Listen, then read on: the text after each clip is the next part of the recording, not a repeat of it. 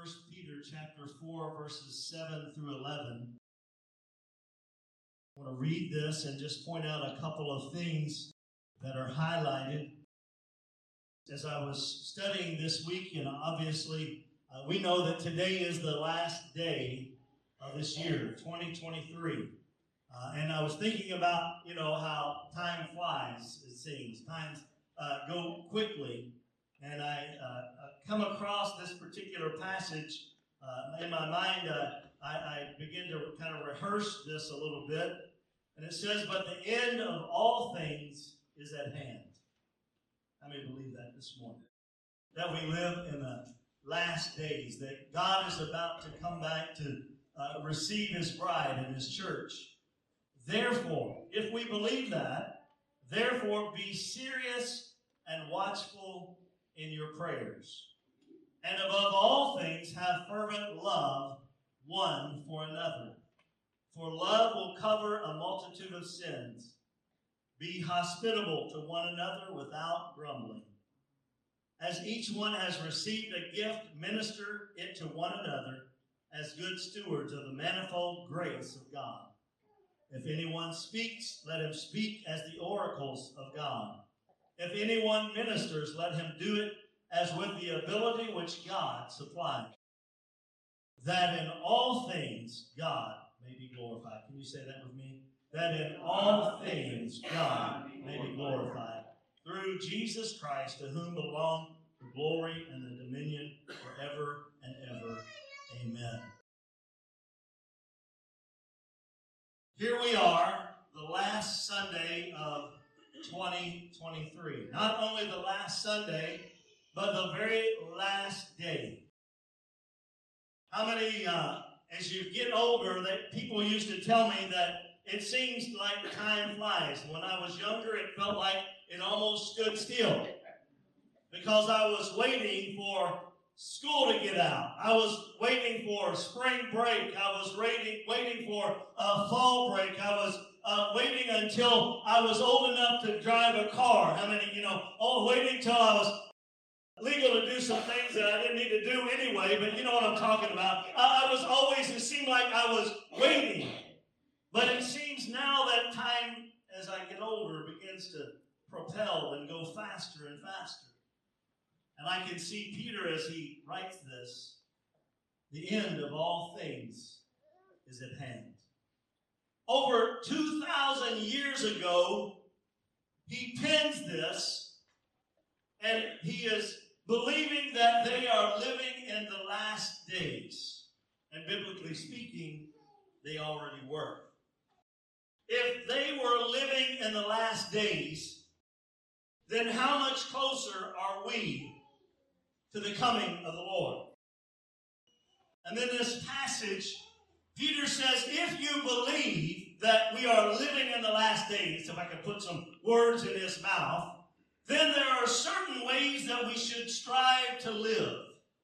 And he gives us some instruction on how to live in light of the times and the seasons that we are living in.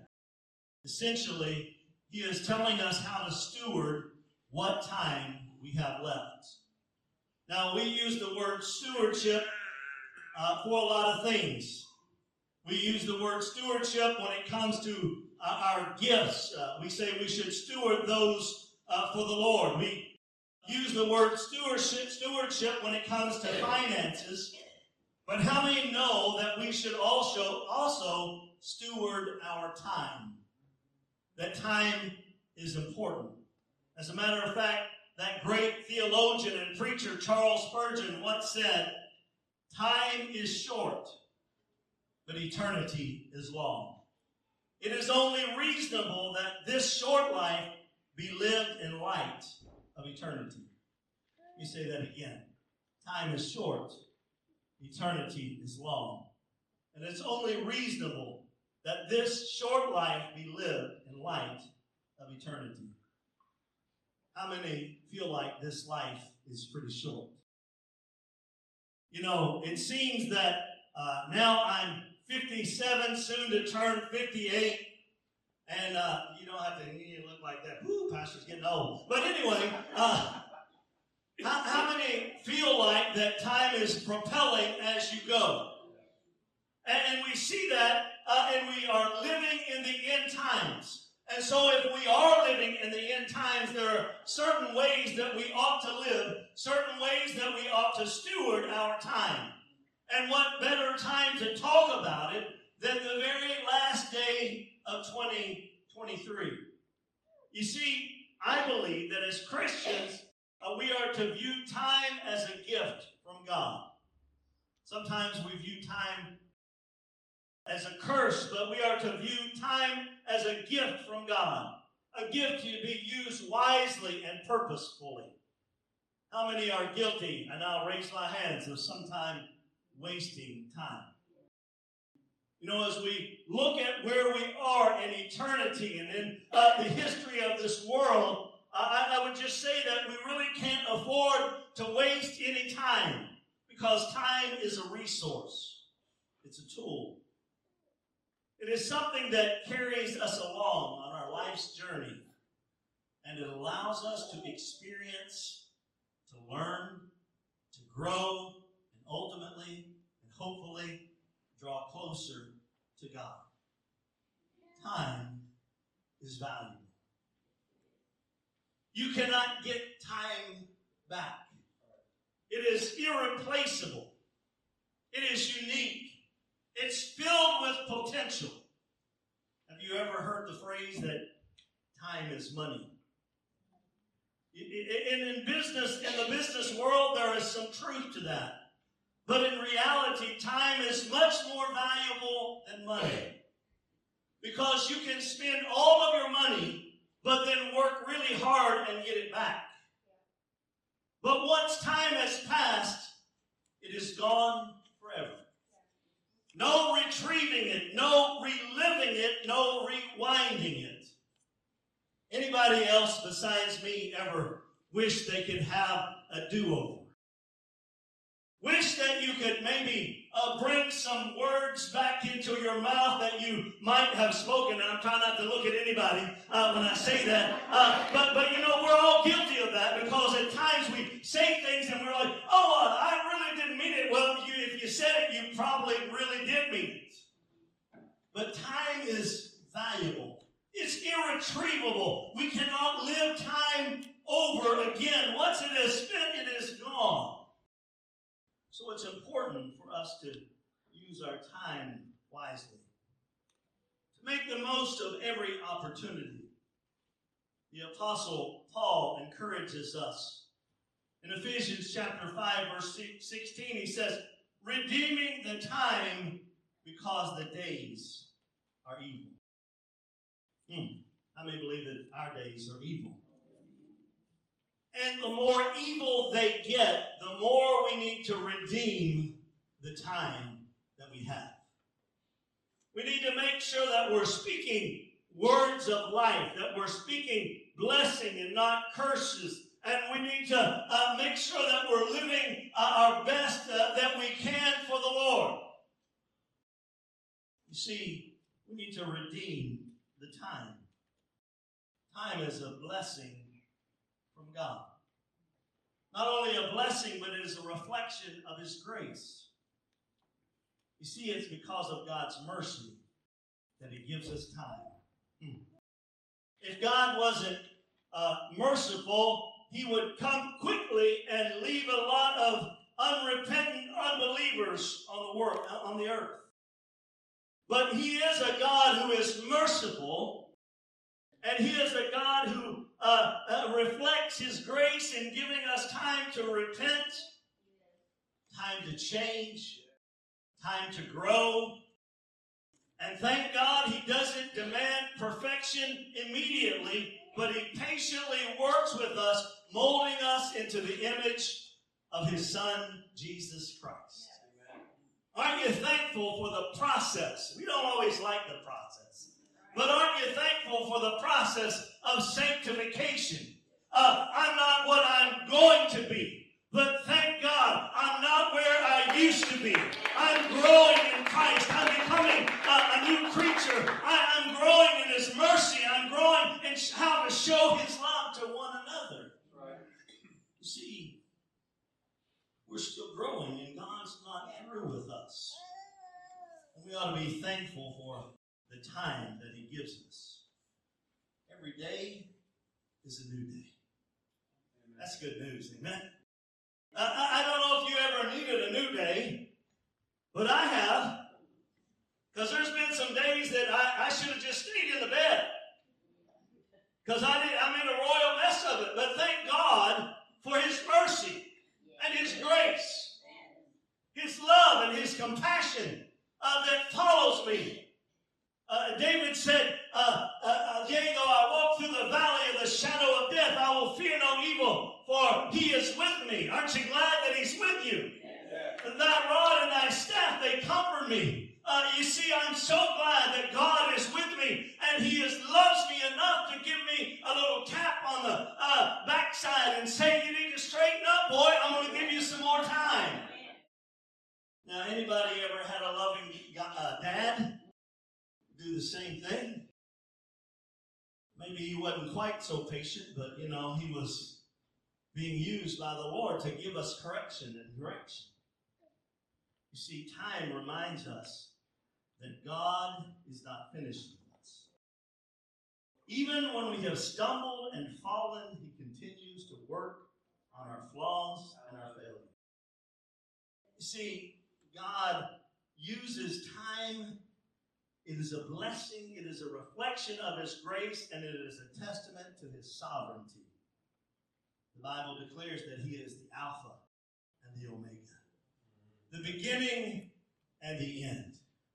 And He is uh, the one that uh, guides and guards our very steps. The Bible tells us that the uh, uh steps of a righteous man are ordered by God. And God uh, is sovereignly working in us. He is uh, the Alpha, the Omega, existing outside of time, yet working within time to accomplish His purpose. He has set the times and the seasons. He controls the course of history, for it is His story.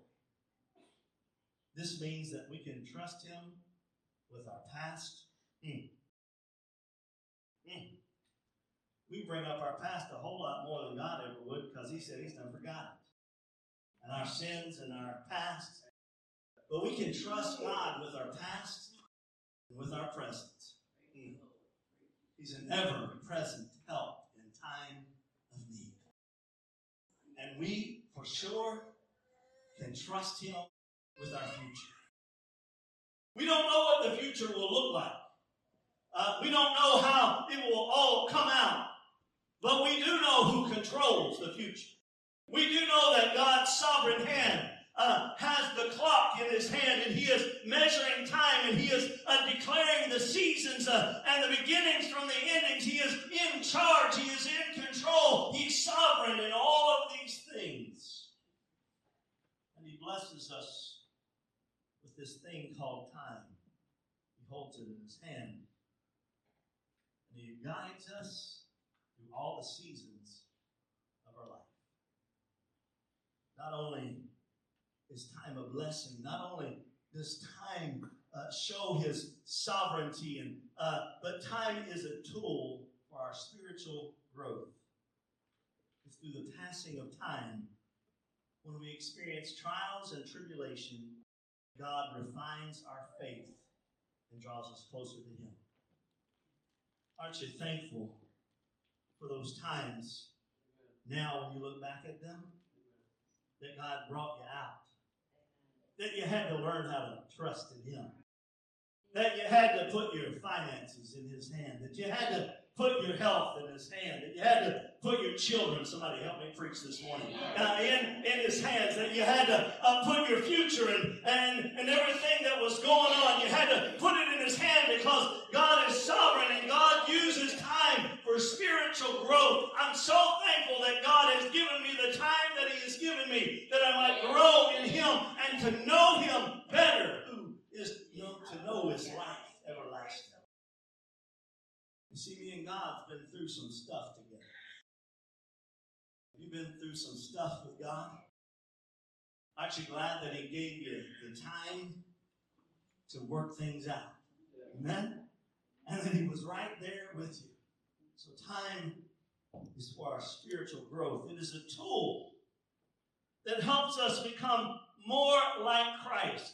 We draw closer to Him as we endure hardship. We rely, uh, learn to rely on God more and ourselves less as time goes.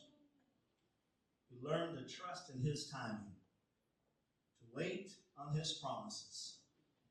I'm still waiting on some of them, but He's faithful. Amen. To rest in His salvation. I know in whom I know is my salvation. And it is over time that we are transformed from glory to glory to become more like our Savior, Jesus. What a reflection on time as we come to the end of this year. Tonight, many of you, you may go out, you may stay at home. We stay at home. But we'll watch the ball drop and then we'll kiss and then we'll go to bed. Because that's about as late as I'm ever going to stay up. And I got too old for staying up all night long. But time is important. How will we finish out this year? How will we begin next year? Because God has a plan and a purpose for our lives. And I want to give us a, a warning, but also understand that time is a blessing. Peter said that uh, this world is coming to an end. Everything that we know is coming to an end.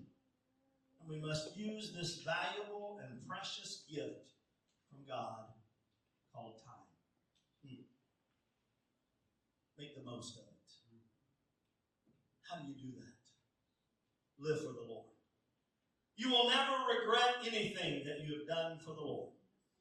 You'll never regret the time that you have spent in His service. You'll never regret uh, uh, how much uh, finances you have given to the Lord. Uh, we are so close to the coming of the Lord. We are to be good stewards of this precious thing called time. You see, while our time on earth is drawing to a close, we have the hope of eternity with Christ. He's returning soon. So our focus cannot be limited to the here and the now. This world is not our home. This world that we know and that we see is not forever. And we are to use time for the glory of God. You see, it's actually the shortness of time that should motivate us to serve the Lord. Serve Him while you have the opportunity. Uh, you don't want uh, the Lord to return and He'll find you asleep. You don't want Him to return and find that you have no oil in your lamp. Can I get an amen? amen. Uh, you want to be, uh, as the old timers would say, prayed up and ready to go up. Uh, I don't want Christ to come back and, and find that I'm not fulfilling the Great Commission. Uh, I don't want him to come back and find that I've been twiddling my thumbs till Jesus comes. I want to be busy for the kingdom of God. Can I get an amen? Peter gives us a prescription here in this passage. I've used a lot of time to talk about time, but it's important. gives us a prescription, and the very first thing he says, pray. Now, we're not going to have time to talk about the others, and we may come back to them next week if the Lord leads me there. But he says to pray, and to love, and to serve. Pray. One of the least attended services is prayer service. Uh, I'm not condemning when I say that, I'm simply speaking the truth. Paul's first instruction is be serious and watchful in your prayers. Another version tells us to be sober minded, be alert, because of the time that we live in and the season, and that everything that we we know is coming to an end, we are told don't take prayer lightly. Make time to pray. When I first wrote that, I said, take time. But it's hard to take time. It's easier to make time. Because if you wait for a moment to come where you have time to pray, you'll miss prayer a whole lot. So you have to make time to pray. Because prayer is essential in your Christian walk. It's a discipline that is not to be avoided. And we must be serious, not simply going through the motions of prayer. Not just checking off the box. But understand that prayer is spiritual warfare. And we're not to do it half heartedly or flippantly. You wouldn't go into a battle with that mindset. But that's what prayer is it is spiritual warfare. We come against principalities and powers and rulers of darkness when we come into times of prayer. When God's Spirit prays through us. When we don't even know what we are praying about, yet the Holy Spirit uh, speaks through us through uh, uh, through other tongues as, as, the Spirit gives utterance, and we uh, and we bring people before the throne of God, and we uh, speak life over them. You see, prayer is important. Prayer is vital. Prayer is spiritual warfare, and we cannot go about it half-heartedly. James 4 7 says, Submit to God. Resist the devil, and he will flee from you. How many would like the devil to flee from you? Well, we have the prescription here, and it is submit. Prayer is one of the ways that we submit ourselves to God. Prayer redu- uh, prepares us to face the enemy. Uh, it prepares us to face the temptations in our lives. Let me just stop right here for a minute. Sometimes your worst enemy is not the devil. Sometimes it's you. So we have to prepare ourselves to come against the temptations that this world and this world system offers to us so that we are prepared and ready uh, to uh, submit ourselves to God so that we can do His work. What does prayer do? It softens the soil. It prepares it to receive God's word. You see, it's uh, not by chance that we recite and say, This is my Bible, and, and I believe it, and I'm going to receive it, and, and it's going to speak life into me. And then we end with prayer before we open up the Word. It's not by chance. Because prayer, along with worship, prepares our hearts to receive the Word of God. Prayer humbles us causes us to realize that we are insufficient to take care of ourselves. How many believe that this morning? You see, there's a mentality in the United States that says, and I like it uh, from many other aspects, but it's terrible spiritually. Uh, there's the mindset that we as uh, U.S. citizens can pull ourselves up by our bootstraps and do anything that we want to do. And that might be true from a physical aspect, but it is not true in the spiritual world. We need God. And prayer humbles us to realize that we need God. What happens when we pray? Prodigals come back to. Addicts are set free when we pray. The sick are healed when we pray. Captives are set free, and those who are bound and delivered are set free when we pray. That's why he instructs us be sober minded. Don't let the system of this world intoxicate our thinking. And if you don't think that happens, I could stand up here and probably quote some commercials and you could finish them out. Right? Don't let the world intoxicate your thinking. Don't let it have full control of your life. Refuse to lose your spiritual concentration and alertness. I remember as a teenager, and at the time I wasn't really wholeheartedly following the Lord. And when everybody else would come forward for prayer, I'd lean my head over on the pew. And I'd act like I was praying. But I was taking a nap. truth is truth. We have to be alert and sober minded in prayer. Don't allow uh, the world system to intoxicate you and put you to sleep, uh, but allow prayer to open up uh, your heart and your mind for what God has for you. You see, you can't even pray right if your mind is divided. If you're divided between your worldly pursuits and God, you'll not pray right. If you don't have a, a recognition of God's divine truth in your life, you won't pray right. A double minded man is unstable all of his ways. You see, we must refuse to let ourselves get distracted and lured away from the things of God. We must be watchful of the world. Do you recognize what's going on? Are you keeping up with what's going on in the world? Do you see the signs of the times? We must be watchful of the world. But in the same turn, we must be watchful of ourselves.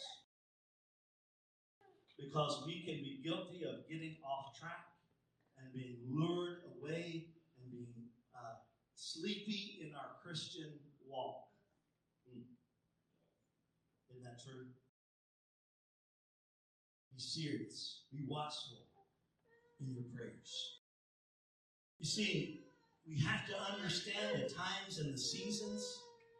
We have to measure our spiritual temperature and our spiritual readiness. And all of that comes through prayer. Here, Peter gives us a prescription for the end times. The first, recognize the value of time. Do we recognize the value of time? We understand that it is constantly moving, whether we're sitting still or whether we're engaged or not? The second thing that Peter prescribes to us is the power of prayer, especially in light of the season that we live in. The Bible tells us that we should not fail to assemble, especially in the last days. Can I add something to that? I'm not adding to God's word, but I believe it's contained within many of the teachings. Don't forget to pray in light of the fact that we are in the end times. Don't leave out prayer. Make time to pray. Beginning on January the 11th, as I told you, going to have 21 days of fasting and prayer. It's not new. You might be new. You might not know that we do that. But it is a part of time at the beginning of the year that we set aside to fast and pray. I don't tell you what you need to fast. I don't even tell you how much time you need to pray. But it's a time for us to grow closer to the Lord. To offer our time to Him. Can I tell you that I'll just be real honest with you? There's some things that I don't know for sure the direction of God for our church over 2024. There's some things that I do. But that's a season when I'm going to take some time out. Me and the Lord, we're going to do some talking. And He's going to uh, shed some insight into me. How many believe that God can do that? Amen? So I encourage you, you know, can I tell you, if it's the first time you ever fasted, please don't set out to fast all 21 days, 100% fast. So that'd be really, really hard. You can build up to that. But take some time to fast and to pray. Throughout that season, as we always do, we're going to be sending out some devotionals. If you want to be a part of that, let us have your email address. We'll include you on that. There are going to be some specific things that we need to pray for as a church. If you want to be a part of that, let me know. I may believe that God has some awesome things for 2024.